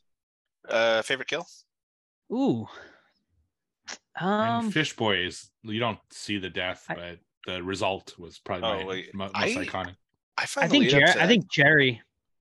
Just oh, the Dr. the Satan. play that play that funky music white boy scene Yeah. you know they get the they turned on the music it's so raw they've already like kind of scalped him and then they start like fucking kind of torturing him it's pretty disturbing they like cut off his arm and shit That's at one point I Bill think. gets an arm cut off to that song. is that bill okay well jerry i think they like scalp him right or something baby- Or baby maybe scalps of him. jerry No, all right is jerry the play that funky music white boy then No, no, that's Bill. is that bill okay bill Yep. i'm confusing i'm confusing the two so then yeah bill the fish boy scene but like the whole like leading up to the, the torture of him is is really good yeah, he gets it the worst because he's still alive at the end when Dr. Satan is fucking with him. Jerry. Mhm. Um, Yeah, my fa- yeah. my favorite's pretty tame though. It's the one where Baby runs down Mary and stabs her to death because I really like the lighting in that scene and the amount of blood and just like I dude Sh- Sheri like to go back to your point Joe about what happened to Rob Zombie. What happened to Sheri Moon? Like she was fantastic in this film and Rob Zombie's direction was fantastic and it's just like geez. I think she was a perfect baby, but uh, other than that, yeah, no. I mean, I thought she was good in Devil's Rejects too. Like, I thought she was pretty solid. I think those are her two best roles. Lords Then after that- solid too. I just, I just think, yeah. I mean, I just think her range isn't great. Um, so yeah, I mean, I think she can do certain things great. That's all, and just other things not as well. Favorite kill Steve, you said Fishboy? Yeah. I also don't think I think Fish Boy. I also don't think like Sheri Moon is as bad of an actress as people make her out to be either though. I mean, there are times she's not the best, but I I've some of the fucking screeners and indie movies Steve's we shaking get. his head with a Dude, disgusting I've- look on his face. I've seen a lot some, worse. Some movies, man. she is just like in Halloween. I think it was two. Oh or, god. Yeah, but like- that's like is it her fault or is it terrible That's writing? that's the thing, right? But also Monsters, I didn't think her acting was Oh, good. her performance, her voice like changing pitch constantly was Yeah, yeah. weird. One last thing I want to talk about that I had in my notes. So they played a 22 minute version, uh, tw- a, a version 22 minutes longer with a lot more crazy shit, and they played it once at a festival in like Argentina or something. Do you think we'll ever see that version ever again? I don't think Zombie's ever going to put it out, but I think If there's we didn't hope. get it for 20th, I don't know when we would, you know. 25th. And maybe if Scream Factory buys it because they they actively search out deleted material like they did for um My Bloody Valentine. Uh, apparently it's crazy. Apparently there's a lot of like crazy stuff. I mean, uh, so the flashbacks of baby, you know, she's topless and stuff like that, that all comes from that cut. Um, so I don't know what happened. I I read about it, but yeah, I think it's Someone's got to have like a bootleg copy of that somewhere. It, it only played at a festival, so no one, like, I guess people didn't think that wouldn't be the cut, right? It exists somewhere, obviously. Somewhere, yeah, Like, someone. it's If, they played it at a festival, Wonder yeah, I'm sure. Univer- He, yeah, I Wonder if Universal has it in yeah, a vault. Yeah. maybe. I'd, I'd love to see Uh, that cut though. I wouldn't be surprised if it gets unearthed one day. But like you said, if it didn't come out for the twentieth, we might not see it till Zombie dies. I don't know. You know. Yeah, it's just I, I I love these like you know missing cuts and like Exorcist that- Exorcist three and uh Night of Living that- Dead the remake and all that stuff. Like I hope some Oh. Night of Living Dead remake would be so cool if they finally released it. Yeah, and Exorcist three. You ever see the fucking screenshots of the stuff that they filmed? No, I haven't. Holy shit, it's like super sick. I I'll I'll send you a few pics. It's it's sick. Event. Event Horizon too, but they confirmed that that deleted footage is is was corrupted, Yeah, so it'll never it will never come out. So that's too bad. yeah, it is too bad. We, we need to have like a fucking Nicolas Cage type guy, uh, National Treasure. but for movie footage that's missing, you know. That that's what we need to make. We'll make that movie like that one that disappointed you guys uh with uh Damien in it, where they're looking for uh like locations. We'll we'll look for missing footage. oh, on location. uh, Terror on- trips. Terror trips. yeah, Yeah. Terror Trip, Yeah. So we'll do one for missing Rough. footage of films. All right, are we done? Yes, We- yes, uh, I'll lead off the ratings. I want to give this a five star because I love it, but I'll give it a fucking five star. It's five star. I'm leaving it at five Oh, star, man. even though it's four and a half on Letterboxd. I'm putting it at five because I fucking have a lot of fun with it. All right. Awesome. I mean, I I really enjoyed this movie. I enjoyed a lot everything about it. Other than like I said, that last part gets a little shaky for me, and there's definitely some technical stuff there. It's still a great movie, though. I think probably Zombies best. I give it a four out of five. And I'm uh, right in the ass crack of both of you. Um, so 4.5 out of five. I just can't give it the five because it's it is messy and there are some things about it, but that doesn't mean I don't. I absolutely love it, and I will keep watching it every like year or two. Uh, it's good. So 4.5 out of five. yeah Rest in peace. to- Rest in peace to a lot of the characters in this film. Tiny. Mm-hmm. Yeah. Karen um, Black. Karen Black. Sid, obviously. Grandpa. Um, yeah, bummer. Yeah, Sid's the first uh, horror actor I ever met. Really? I, I was One uh, of my first too, I think. I, Yeah. I was waiting in line to go into my very first like con, and he was just wandering, completely lost, had no idea where the fuck he was going, and I actually stopped him because, of course, fucking Sid Haig, you know. I was going to the con to see him, so I stopped him and I, I asked him what what- you know what's up, and he's like, "Uh, do you know where I need to go to get into the building?" like, yeah, I just you know go over there, and then I went to his line first. So, super nice guy, cheap also, like Yeah, a very rare yeah, actually cared about the fans, didn't price gouge Yeah. everyone. So Yeah, Bill very Moseley. bizarre, very weird signature Sid had. Yeah. Yeah, he, he wrote uh, shit to bed on mine. Nice. Yeah, I got. I, th- I think I have like four signatures from him. But um, yeah, Bill Moseley like charges like sixty bucks, and he's kind of kind of ornery. He's what?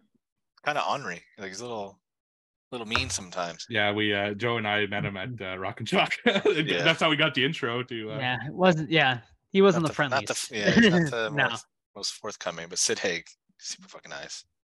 definitely. Oh, I met Tiny too. Oh, Oh, did you? Nice. Yeah. That's a good one. He was a Yeah. nice guy. Nice. Alright. How about Rufus? He does He some cons. away. He's a big dude. No, no, not Did he? Rufus. I sing, I No, sing it back. Rufus Hugo. I alive, sing it. yeah. Hugo. Yeah, Rufus is it. No, I haven't met him yet. And Walton was supposed to do a con, and I was super pumped, but then he canceled. Yeah, he's doing one around here. I've never had the chance to meet him, so I probably finally get to meet him. He, he's a good one for sure. And I, I booked Uh, a train. I booked two nights at a hotel in another city to meet Rainn Wilson, and he canceled the day before the con. Oh my gosh, Ouch. bummer. yeah, me and my wife were so fucking bummed. He'd That he'd probably be happy to sign a corpse. Yeah, things. 'cause I, he I probably bet signs it's all the office, office, right? Yeah, Yeah. Yeah, that's that's actually what I got. I have his office autograph, so I'd, I'd probably get a, a corpses. I Yeah, definitely definitely would. Yeah. Mm-hmm. Awesome. All right, folks. Well, I think that is it for this episode. Uh, we hope you enjoyed. Don't forget, next week we are going to be covering Renfield. So let's see how Nicolas Cage does as a vampire. I'm excited for it. Uh, all right. Uh, in the meantime, you can check us out on Discord. Of course, that is the absolute best way. All you can do is send us a DM through any of our socials Facebook, Twitter, Instagram, the Horror Squad podcast. Just send us a message and we will send you a link to the amazing Discord. Um, don't forget to rate us as well. If you haven't rated us yet on any of your, wherever you listen to your podcast, leave us a five star rating. We'd really appreciate it. Also, the horror squad podcast at gmail.com. You can email us at any time. And I think that's about it. And So shirts. we'll see you guys- We got shirts. Oh, yes, we do. We have merch. Uh, teepublic.com slash backslash the horror squad podcast. We have a few designs, maybe working on more. I'm sure we will be. Uh, we've been talking about that. So we'll definitely have some more merch coming to you guys soon. And what else? Anything else? Uh, yeah, don't forget to stick around for our interview with Bai Ling coming up right after this. So we'll see you guys next week. Enjoy the interview with Bai Ling. Bye. Bye. Hello, everyone, and welcome back to the Horror Squad podcast, where today we are joined by a very special guest. Horror fans will know her from her many roles in the genre, most notably, of course, from The Crow. And today she is here to talk to us about her latest film, Johnny and Clyde, which is now available VOD. Please welcome Bai Ling. Bai, thanks so much for joining us today. Thank you. Nice to meet all of you and all your fans. I'm very excited. Awesome. Um, so, why don't you start off by telling our listeners about your character in Johnny and Clyde and how you got involved in the project? Johnny and Clyde, I want urge all of you to see it because it's so exciting. I'm so excited. So good movie, so entertaining and so crazy, so fun, so much love, so much danger, so much life, so much uh, exposure, and so much uh, so much joy there. So I'm I'm personally I haven't seen it. I'm just so excited. It's just because promoting the movie bring me back to the experience when I was shooting it. It was that said, it was so magical, so fun. And the producer, directors, everybody there just like so focused to do this film to entertain all of you, all of our audience. How I get involved, I think my agent, Peter, and he know the producer of they, they've been working together for a long time. So and and he called me he said they want me to be in the movie. I said what kind of role? He said something you are like. You know they think i'm a little bit i have this wild craziness. I think perfect fits the role you know she's and i appreciate because normally like assassins they cast the male characters, male actors to play, but female. I said, yes, so excited. So you bring another energy, more dangerous when female go all the way, you know, do this magic. I think I, I have to thank the producer, thank my agent to get this job. And I, I, I want to work with them more. So I, I really enjoy the process with all the talented people in this film. Yeah, I mean, and you have a great cast here, of course, led by Megan Fox. Um, you know, and Johnny and Clyde themselves, who I thought gave fantastic performances. Um, can you talk to us a little bit about your fellow castmates and how was the chemistry and vibe on the set? So Megan, I, I I always like her as a sexy part. It's very sexy, you know, sort of like a she's white, I'm Asian, kind of similar in a way, like very daring and very uh, outrageous going there, very beautiful and talented. So she's like um, uh, actually you will not know in the film I, I actually even though on screen you see we're together but i didn't really physically working with her because mostly i work for her as assassin you know she gave me orders but most i'm on the phone talking to her.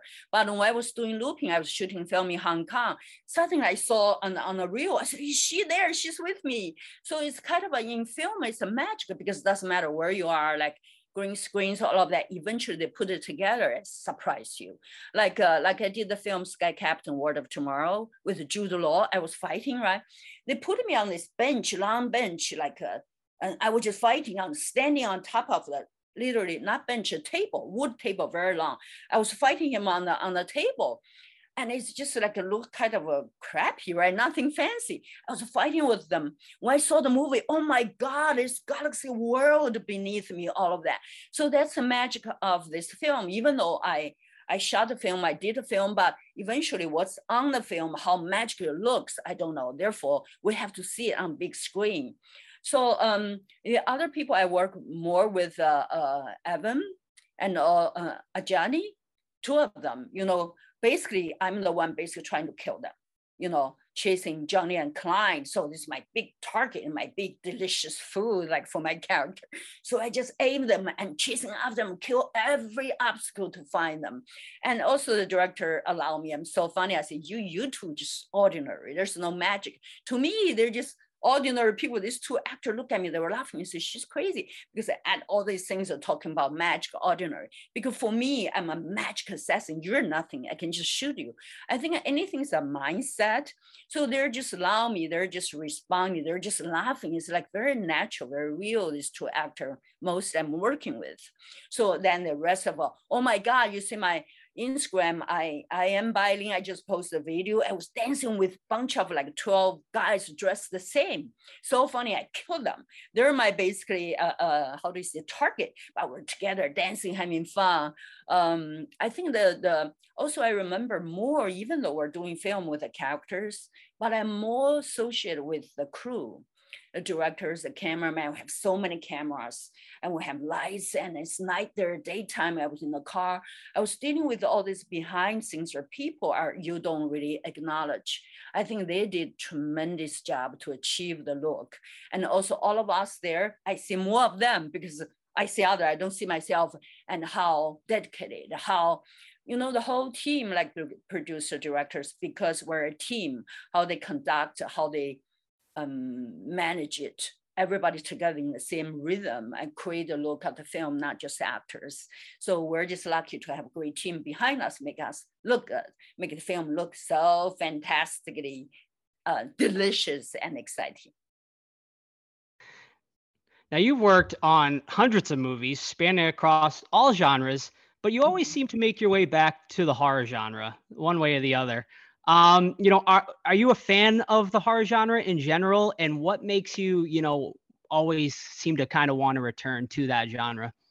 It's a good question. I think uh, come to, uh, you know, when something like the food, right? When something tastes good, you want to eat again. So I did the first, I would say it's a dumplings. It's a Hong Kong movie. I won the Asian Academy Award for it, like four major most important award I won. So it's a horror film, but the, the, the, it's a little bit different. It's more like a psychological horror. It's not like it will shock you with some uh, makeup with somebody look like a monster.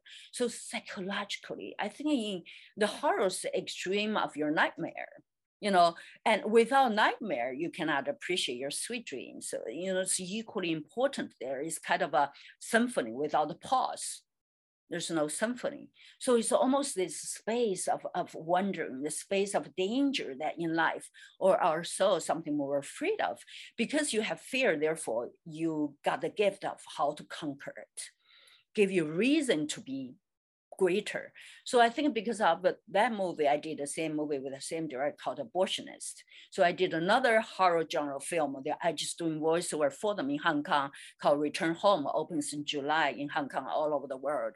And it's another extreme, but you know, Asian cinema of horror films is a bit different. They're not shooting, they're not monsters, they're all psychologically very, very beautifully done. So I think from Dumplings, if you haven't seen it yet, I just did another film in Taipei. I just finished literally a few weeks ago. Also kind of horror genre, but it's you trapped this building, something happened with a butterfly. But it's more like a drama, more like a beautiful story with a haunting quality. So that's what attracted me, haunting quality of the souls. There's a lot of darkness, a lot of magical in the universe that we don't understand because our mind is very limited as a human being. That's what I like about. Yeah. Uh, so, like Joe said, you've been in a lot of great films over the years. Uh, the Crow, Wild Wild West, Samurai Cop 2, which I liked, and Exorcism oh at 60,000 feet. Uh, I loved your performances in all those. What do you look for in a role when uh, you're picking the movies that you're in? And what are some of your favorites? Um, good questions you guys asking. It's not something I'm looking for. It's it's the excitement excitement I want to experience. I'm not looking for anything. I think any role I can play. And in one film, I played man's role. I just want to share you. I, I, I like the challenge. I like the excitement. I like something that not normally done. In this film I played, the director wanted to cast me to be femme fatale. I said, well, I've done that, just sexy girl somewhere. I said, give me something more interesting. Then they offered the role. The, I said, which character? The character name is Black. I said, Black? Who's Black? So she, he was in the film originally, biggest gambler, six foot four. You can imagine a, a black guy. You know, how am I gonna play that? It's tall, like powerful with all this bodyguard to gamble. She he wins everything and challenging another tough, dangerous guy. How am I gonna play? The director said, We're gonna add some background, change your name. I said, No, you do not change nothing. And in the film, I say, by the way, my name is Black. Why not? You know, I say you don't have to change anything. So that's challenging. In the end, I'm like so sexy, so alluring, so vulnerable, but most powerful, much more powerful than the physical big guy. I think it's something I'm looking for a challenge. I'm looking for something excites me, like this role, right? Johnny and Clyde. We have to talk about that. So it's like there's something assessing how you can be funny, how you can find your character that I'm complaining all the time. I give a shit. I don't I don't like them. I don't like to take the order, but I they know I do job well, but I have attitude. It's just you add something off the screen, of the character, what's on screen, it's there. So that's something I'm looking for. And also you said how I coach my character. Is that another question? You know, it's funny, it's a magic why I, I'm talking philosophy. When I have no question, there's no answer needed every time I play role, I don't have question. I just knew I can do. I, I knew something that I don't know what it is, but I'm good at it. I knew I'm just excited with energy. I don't know. And I, I give myself quote, if you follow me, I am Bai-Ling Instagram or real Bai-Ling Twitter or Facebook. I always have cookies. I think your picture sexy videos is okay, but I want my audience, my friend, take something meaningful. The quote I give to myself is, when I'm thinking, I'm an idiot. When I'm not thinking, I'm a genius. So um, I don't have to think. Like this time I'm in, in Taipei, I play some role. She's so much older. She's whole life living in that little street, like old Taipei, in that building trap. She owns grocery store. She has a child is, is uh, disabled, you know, and she has to survive. She trapped. There's dangers in happen. How I play that? All the details. She smoke. She cannot see well. She's hustling with every you know, young, old, seducing, and doing all kinds of. I never, my life is not like that. It's kind of easy as a movie star in Hollywood, and I jump in, tried to custom. Next day we're shooting. There's no time for me to to do any search, and I actually don't need it. If you watch Dumpling, I did zero search. I just got there. The director said, "I said, what do you want?" He said, "Bai-Ling, as long as you're truthful, have fun." So I just my my spirit, I have a this become I want to fail to do this and then just come in and it would just I was a long take. Uh, I just did one long. I was looking at. It, I said, "This is just magic acting performer." I think one of the best performer in the world. It's not really Bai-Ling. I have to say, it's the universe. When you allow the universe to show their magic through your body, no, you're unstoppable. Even like my character in Johnny Clyde, unstoppable. She's just having all the force. She just basically, if you have joy, the audience will have joy. If you're calculating, trying to do something to make them believe you, then they see the force of performer. So I never learned acting. I don't want to learn. I don't actually have big TV there now. People, my friend gave to me, but never watch. I never really watch TV and movie because I want to keep my mind pure. You know, when it's campus, when it's empty, then you can paint anything. And also it's a computer. We don't have, pro I don't have any program, I don't have apps. When it's coming in, it just runs so fast. So I keep my mind very simple, very real. I, I enjoy real life, real people, strangers, I talk to them. That's how you capture the real emotions when you go through, you remember. It's like a chips, you remember when you play character, you just somehow know. So that's how I think, uh, of course, um, I, I, did a movie Red Corner, you see, right? I won a National Board of Review breakthrough performance. I should won Oscar, but I was so new. Uh, and, and one of the best coaches in Hollywood, somehow I met him, I was doing press junket. He said, Bai-Ling, I want to tell something, tell you something. Meryl Streep, it's a master of what she does in acting as an actress. You are, a, you are an original. I didn't understand that. I was like, what's original? What's he said, Bai-Ling is a great compliment. You should take it. I said, original. Okay. Then I figure out it's like a child, you know, when child on screen always take over because they're so real. They're crying, they're laughing, their emotion are, are very honest. So I, I, as a performer, I want, to, I'm so honest. Like before they say, talking to journalists, you cannot, you cannot be honest. They're gonna twist it all up. I said, no, no, no. I said, I want to be honest. Whatever in the end, people, you will see through the light, the honesty and who you are. Yeah, well, I mean, that was what a fantastic answer. And by unfortunately, our time is running short. You were an absolute pleasure to talk to today, though. Everyone, of course, make sure to go check out Johnny and Clyde. Uh, it's now available, uh, video on demand. Uh, Bai, before we let you go, is there anything else you'd like to, you know, promote or any other films yes, or projects yes, you have coming yes. up that we can check out? Thank you for giving me the opportunity to say that. Of so, course. Um, if you go to my I am Bai-Ling, go click the link on my bio, go find me because I'm so proudly uh, uh, present my movie. I made myself direct debut director debut di- director debuted film called My Quarantine Romance with toilet paper. So I I I financed it, I write it, I directed, I star in it. I have like uh, 23 big cast members. It's a 118 minutes film. I also I wrote 11 songs in it and music I composed who composed music as a director? Only Charlie Chaplin. Also, I turned myself into Charlie Chaplin in the movie. It's a fantastic, it's a comedy. It's same energy, but it's so funny. It's like a roller coaster. I think I'm like a female Quentin Tarantino. I'm sorry to say that, but that, that's how I feel. It's a talent also from universe. It's so funny. It's like 13 people visited me when I was trapped in the quarantine to give me toilet paper to, in, in exchange for sex and love. But more for profoundly, it's like when we don't know what's happening tomorrow, what do we want? What do we really want? What's really meaningful? So this is my love letter to the world, to, to the, our history, our time, because it's the only movie that conven- conceived and filmed during that time in the most dangerous heights of the COVID. So that's something I really want to uh, dedicate to all of you. I know it's going to go viral. After that, I'm going to bring to Broadway.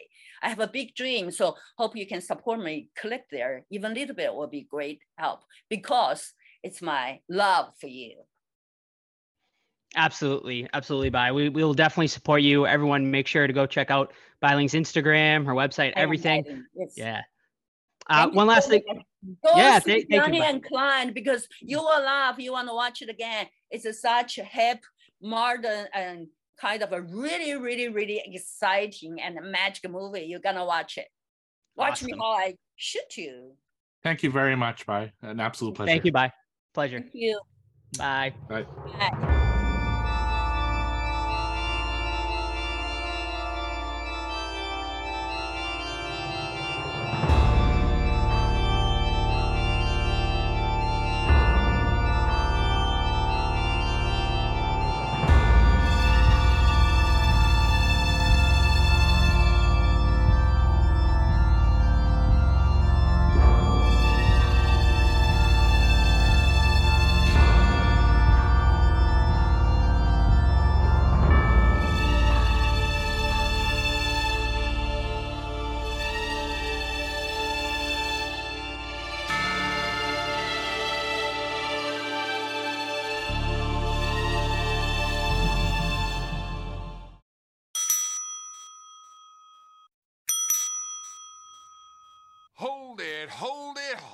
For the love of Jane Russell's big fat horse's ass on toast, stop ringing that goddamn bell. If you don't quit doing the asshole shuffle and pick one of these goddamn options, I'm gonna come over there and put my boot up your ass. Oh, well, fine. It is now official. You have just wasted most of my fucking day. It's lunchtime already. Damn. You will excuse me, won't you? Well, thank you very much.